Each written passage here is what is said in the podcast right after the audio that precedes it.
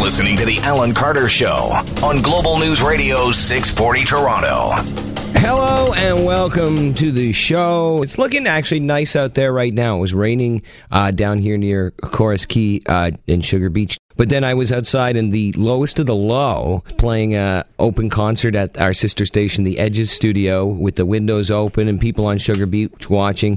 The Right lowest now? Of the, yeah, right now. Uh, lowest of the low. so if you're not out there watching that, then I'm glad you're here listening to me. I, the lowest of the low are probably the Toronto band that I have seen more than any other, but the last time I saw them was probably more than 15 years ago. But when I was in university and through the 90s was my prime concert going ages, and that was their prime sort of popularity ages and i just probably saw them like you know three or four times a year at that point uh, for for several years maybe 15 times total Wow. Great band. I still like uh, Shakespeare My Butt is still one of my greatest Toronto albums. It can still put it on and it kind of holds up, you know, has a good vibe. So that's taking place in the city, uh, but also taking place in the city, Alan Carter's vacation. Uh, his time off from the program all week long. People have been keeping track of it through me here. My name is Edward Keenan. I am a columnist at the Toronto Star and a regular voice on this radio station and on this program. We have lots to talk about today. You used to hate the Ontario Teachers Pension Fund because during the darkest days of the Toronto Maple Leafs, they were the majority owner. And that resulted even in a, one of the most popular Toronto Maple Leafs blogs right now is still called Pension Plan Puppets. It is named after the most horrible owners. Actually, when it comes to the Leafs, it's like second place because the most horrible owner was Harold, Harold Ballard, Ballard. by by a long shot. But there's another reason to sort of frown and get upset. And a more serious one, to be quite honest, uh, with the Ontario Teacher Pension Fund. We'll talk about that a little bit later in the program. But right now, I'm looking at a story about why you might want to check your bank account to see if there are Spotify charges on it uh, that shouldn't be there. And that's especially true, apparently, if you have never had a Spotify account. Spotify, of course, for anybody who doesn't know, is an online streaming music service. You can pay a monthly charge to subscribe and get access to a massive music library that you can put into playlists and listen to on your phones and all of that. CBC News is reporting if you see strange charges from Spotify on your bank account, you aren't alone. They detail the case of Danielle Parent, who has never had a Spotify account, but on the weekend noticed four separate unauthorized withdrawals from Spotify of $120 each. So it added up to $479.52. And it was from her bank account. She was saying, you know, I think typically about fraud being that somebody gets your credit card number or whatever, but it was direct withdrawals from her bank account. And apparently, for people who use, like uh, TD Bank, for instance, has a Visa debit, which is designed to allow you to use it to buy things online. There's more than one case of this, although TD has not confirmed how many cases of this, but there's at least two that CBC has written about here. And TD told the CBC that the company is looking into the issue with Spotify and Visa Debit and is working with its customers to reverse unauthorized charges. The bank would not disclose how many customers are affected, and it's unclear if customers from other banks are also having the same experience. So check your bank statement and see if there's Spotify charges on there. It's weird because it's another frontier.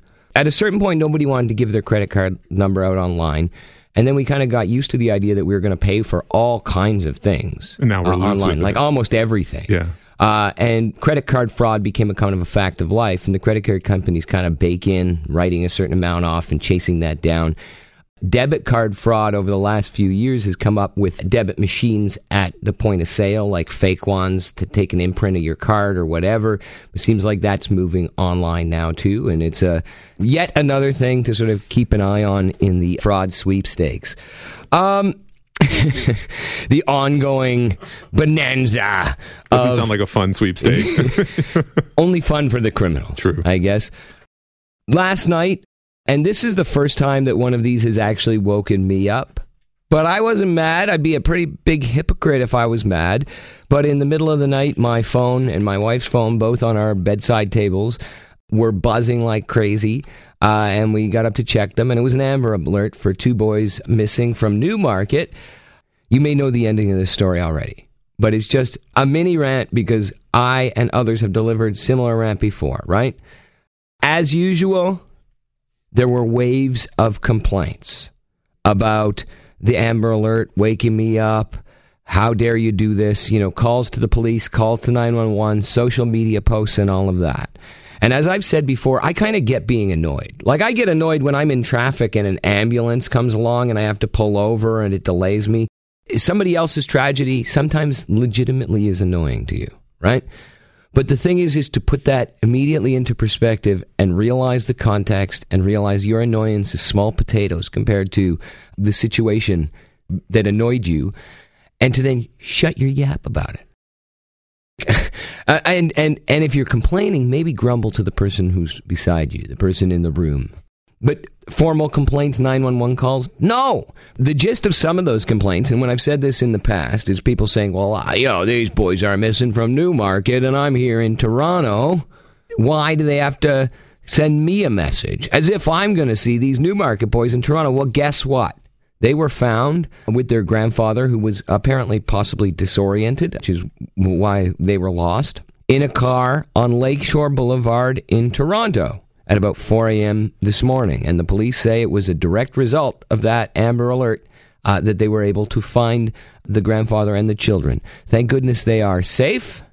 But it wasn't an abduction case. It was a case, though, where in the afternoon, the 70 year old grandfather with the two boys in the van dropped his wife off at the local mall and he was supposed to go find a parking spot.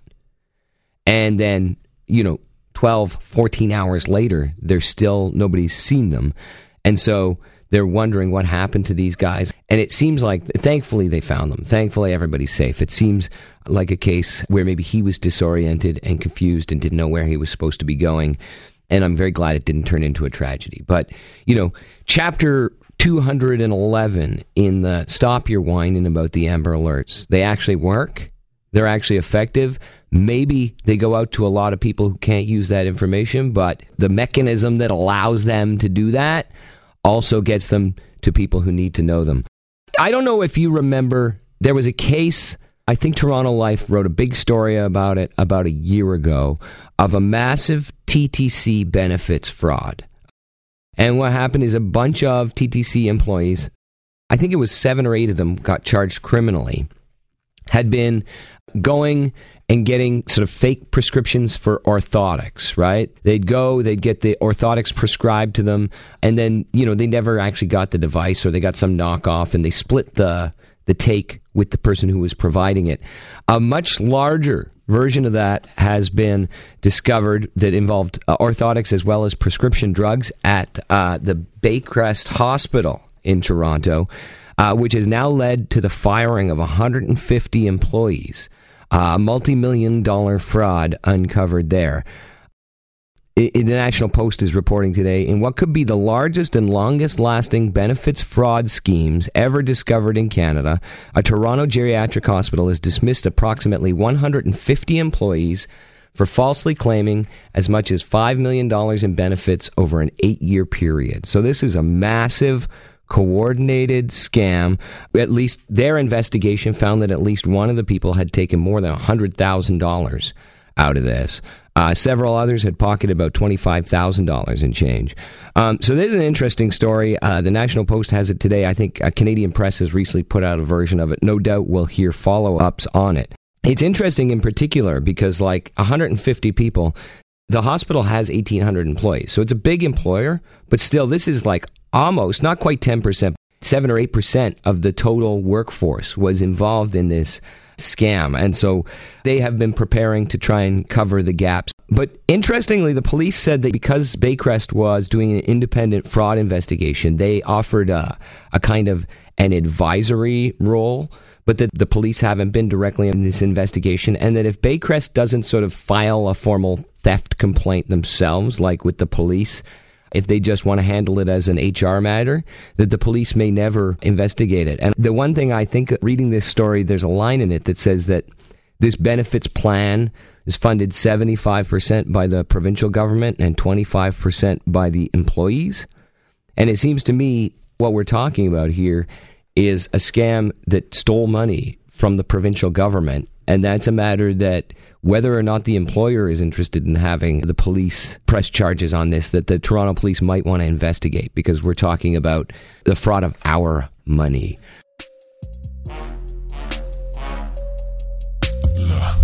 I think about money all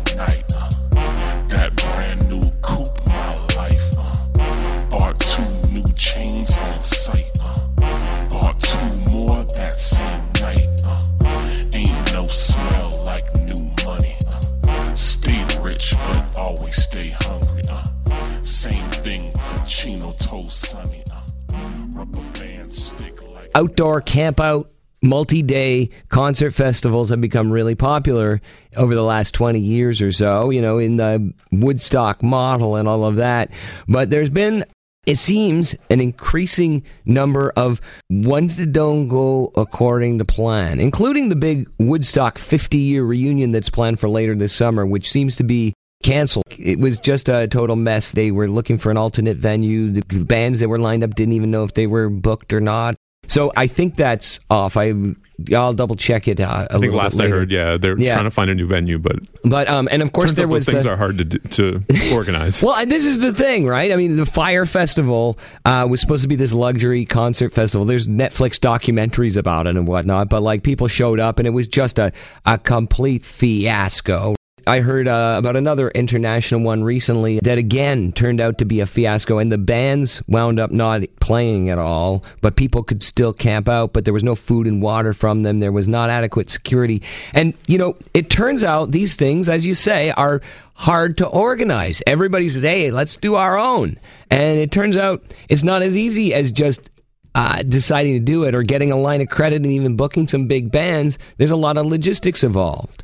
Roxodus, the now defunct music festival just outside of Toronto, up near Wasaga Beach in Clearview, Ontario, was canceled, and there's been a sort of a spiraling of news about just what a clown show that was. This is Mike Dunphy, who was one of the guys behind the company that was supposed to organize it. We knew that this was going to be a loss in year one. You think? You think? Earlier in the week, we told you about how those who wanted to attend the concert festival, which it had it, uh, Nickelback, Aerosmith. it had Aerosmith, it had um, all your favorite cottage country Blondie. dock bands, Yeah, all of that. It, it was a massive lineup, actually, of, of sort of like classic hits. There was some question about who was going to offer refunds. And now, the latest from Global News is that organizers of the now defunct Roxodus Music Festival are under investigation and could face fines and charges after mowing down trees and draining wetlands to make room for the four day concert festival in what were supposed to be environmentally protected lands, according to the mayor of the township of Clearview. To discuss it with me now is the reporter from Global News who has broken this story for us, Jamie Mauracher. Welcome to the program. Thanks for having me, guys. Um, so it turns out that in addition to not properly organizing a festival and then saying, you know, hey, the conditions weren't suitable, but maybe that wasn't actually the problem and the confusion over who's going to get refunds and all of that, that there's a, a legal issue here with how they treated the land itself, even though the concert festival isn't going on. I mean, I'm sure there's a number of legal issues here. this has just, you know, been an ongoing saga. But yeah, the latest. So, Roxodus was actually set to start today, but instead of you know celebrating a rockin' weekend, the uh, organizer of the event are now being investigated for, as you mentioned, allegedly messing with environmentally protected lands at the venue without this should this should be noted without the proper permits or approval. So the investigation has been launched by the Nottawasaga Valley Conservation Authority, and according to officials from the county of Simcoe, which Clearview is in, this could actually result in charges under the municipality's uh, forestry conservation bylaw. They're saying around 18 hectares of woodlands were cleared without the proper permits or approval from anybody. And uh, the NVCA, which is the Nottawasaga Valley Conservation Authority, also claims that as much as 10 hectares of environmentally sensitive wetlands were either cleared, filled, or drained in preparation for the festival, and that violated both local and provincial regulations. Now, construction on the venue began in winter of 2019 after Fab Lauranger, who is the now now the sole head because Mike Dunphy's left of Rox's parent company MF Live, um, had purchased land right beside Edenvale Aerodrome in Clearview, where this was all going to be held. So that was in 2018. By winter of 2019, they had begun work to clear the woodlands, and that was supposed to kind of be the parking lot, the camping zone, the main stage, the vendor area, all that kind of stuff for Roxodus.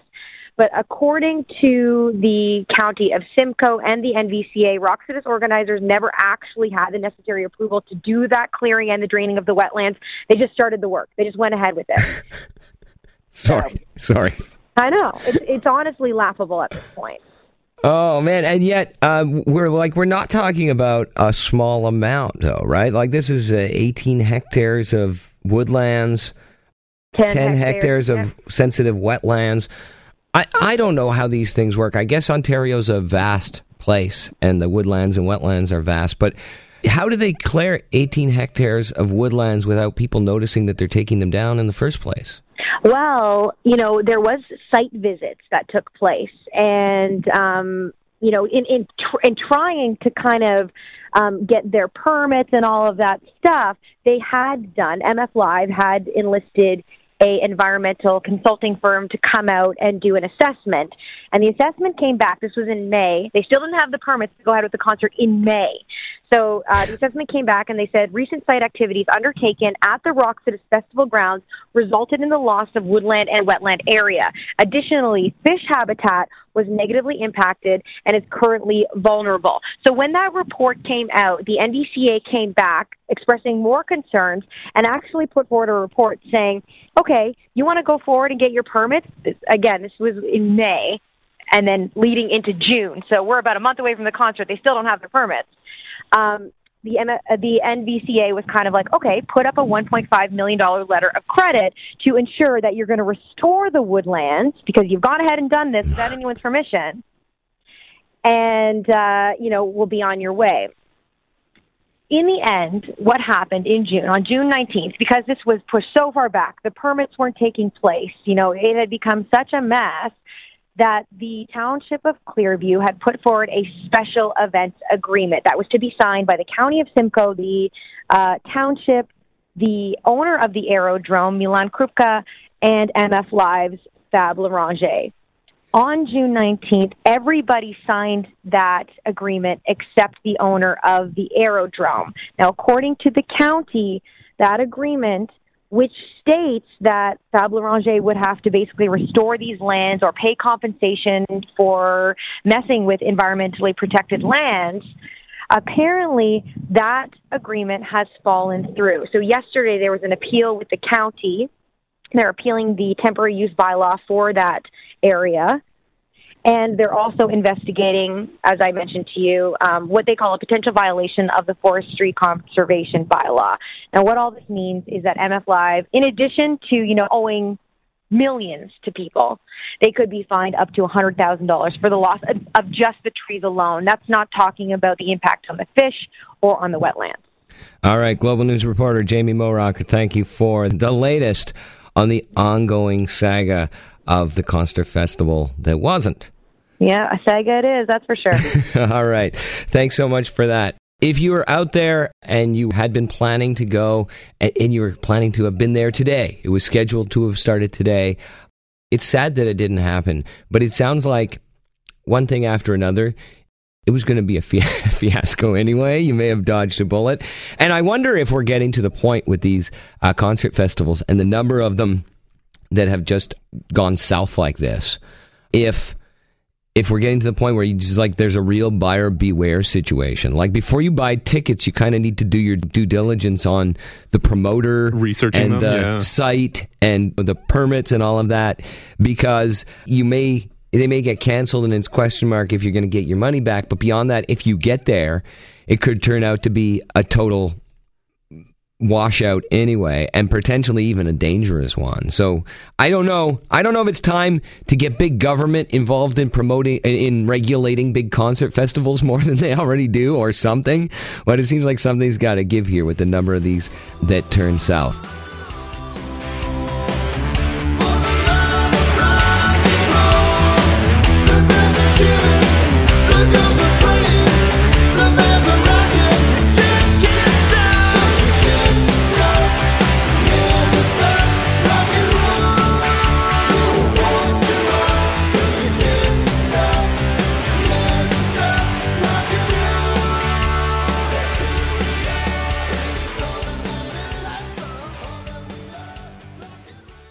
At the end of her show, uh, Kelly did a, a, Read It Never Said It segment where people talk about words they mispronounced. And uh, my favorite of the ones on her program was Etobicoke. Etobicoke for uh, Etobicoke. I'm going to start using that now because that's a, just a better pronunciation, I think. And mine, of course, was, and it's a very common one, I think, but I, there was this girl I was trying to impress, and I was talking and I was saying something was just hyperbole. And then she looked at me like two, three times and, and then like was like, Do you mean hyperbole? And I thought she was joking, and I was like, "Yeah, I'm going to say it like that from now on." Hyperbole. That's totally, totally uh, hilarious. And um, yeah, it was hilarious uh, in retrospect years later. So, did you impress um, her? Do you think? Did you get a date? No, I did. I, oh. I, wound up dating her for a while. there so go. Uh, apparently, despite my mispronunciation and my arrogant assumption that she was the one who was mispronouncing it, maybe it was cute. There's a story today in CBC News about the Ontario Teachers Pension Plan having shares in a company that runs controversial U.S. migrant detention centers. I'll read you just a little bit of it to get started here. It says A few months after the Canada Pension Plan made headlines for investing in private U.S. prison companies that run immigrant detention centers, the Ontario Teachers Pension Plan Board bought shares in one of those same companies. The company, Geo Group Inc. has come under fire from authorities for improper segregation of immigrants and in- inadequate medical care in some of its facilities. Uh, the pension plan bought more than 20,000 shares in the company, worth just over half a million dollars, in the first quarter of this year, according to records the U.S. Securities and Exchange Commission. When they were contacted by the CBC, the Ontario Teachers Pension Plan Board said that they did own those shares but that they have since sold them in the spring. And they also basically said in explanation, they d- divested them early April, apparently. Uh, it says here, Lisa Papas, a spokesperson for them, says, We often trade in and out of companies that are part of major stock indexes. We simply don't have an investment strategy or investment themes that target private prisons. So they didn't intend necessarily to buy these shares according to their explanation, if I'm understanding it properly, they sort of buy indexes and all of that, and so they get in and out of potentially lots of different controversial stocks. To discuss with us how big investors like pension funds and whatnot control what's being invested on their behalf especially you know if you're a member of a pension fund if you're a teacher whose retirement savings we're talking about here you may be concerned when you hear about how your money is being invested. How exactly do these decisions get made and how much control is exercised over them. To sort of unpack that a little bit for us is Diane Laure Arjaliès, uh, assistant professor at the Ivey Business School at Western University. Welcome to the program. Hi, welcome. Uh, thank you for calling me, and uh, I'm happy to discuss this topic with you. So, the Ontario Teachers Pension Fund, famously in Toronto, previous owner of the Toronto Maple Leafs, but also one of the largest investors in the world. Like it's a significant investment group. Are they making case by case decisions about what they want to invest in? Um, so they should, but they're not doing it really. Um, so when you put your money as a beneficiary, so you you want to put your money in the pension funds, and so basically what happens is that they're going to be trustees that's going to make decision on your behalf, you as a beneficiary. But there are a lot of money they have to manage, and they have only one rule they have to respect, which is called fiduciary duty. So they have to act on the behalf of your best interest, you as a beneficiary.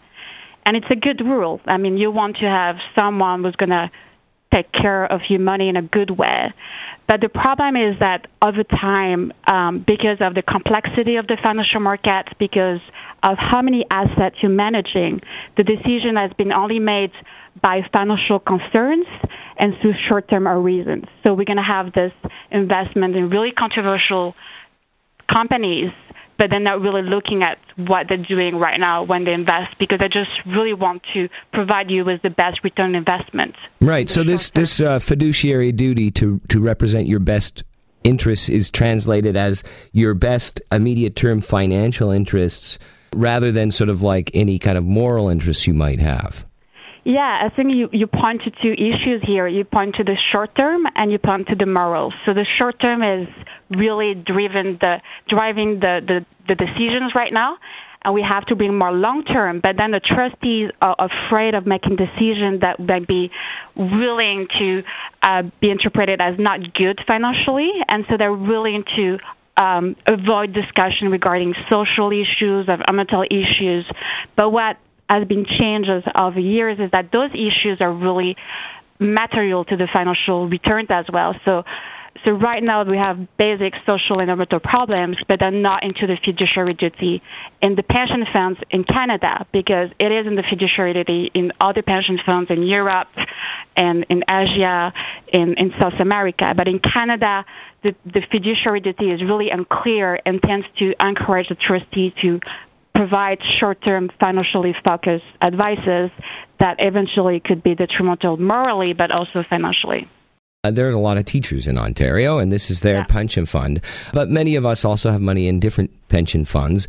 If we have concerns about how our pension fund is investing our money on our behalf, like whether it's people who, who have concerns about, um, you, you, know, investing in oil companies because they're concerned about climate change, or people who have a moral objection to the private prisons in the United States, I mean, I guess there's two questions. First of all, how can you find out if your pension fund is investing in these things, or do you just wait for a news report? And secondly, is there anything that, that the members of the pension fund can do about it?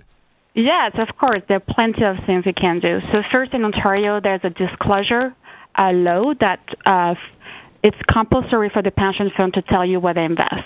So, if you ask for the information, you can have it.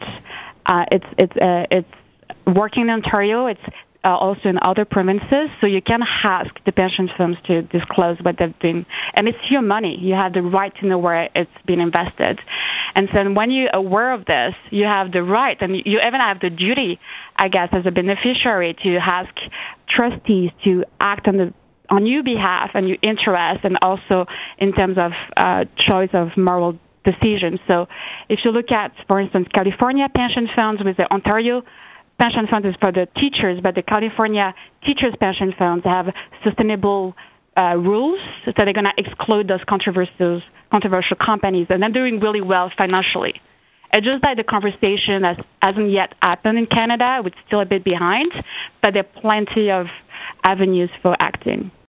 Professor Arjaliès from the Ivey School of Business, thanks for helping us get that conversation started, and uh, I hope it continues. Yeah, thank you so much. Have a great day.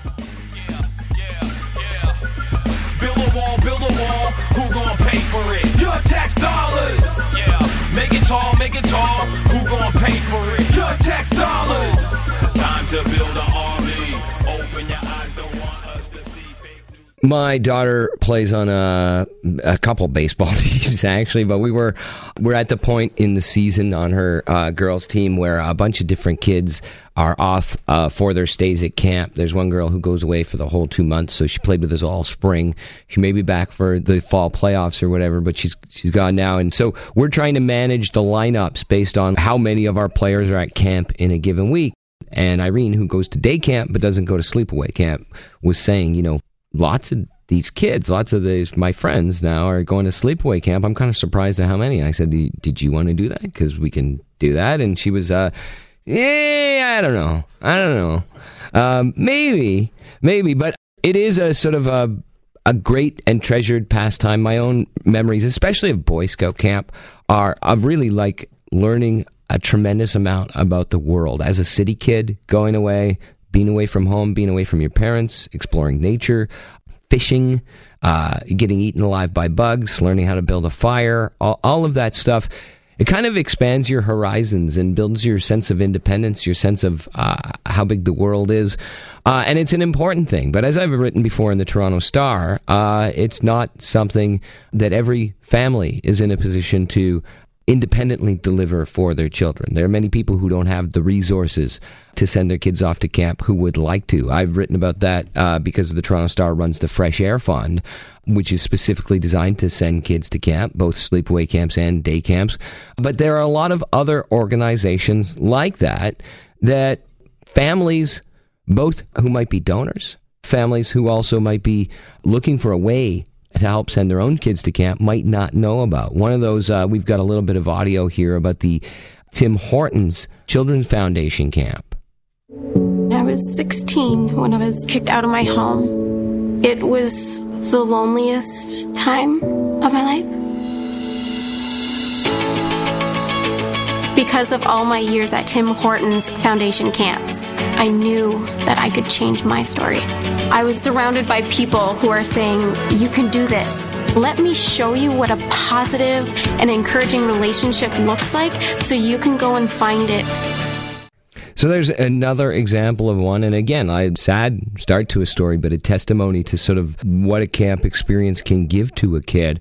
Uh, joining us now to discuss uh, this is Joy Levy, the executive director of the Ontario Camps Association. Joy, welcome to the program. Hi, thank you for having me. There are quite a few organizations that do this, that find ways to help kids get into the kind of camp that will help them or benefit them, right? Yes, there are. There's definitely a list of, of areas that parents and families and caregivers can to turn to uh, to find subsidies to you know assist in their financial means for finding a camp for their children. Got a, a, longer list in front of me here. In addition to the Fresh Air Fund the Tim Hortons Foundation, there's Kids in Camp, which sends kids to a variety of different camps. There's the Camp Ooch, which is a camp for kids with childhood cancers. There's a whole a whole bunch of other ones. What is your experience of the value of camps for children?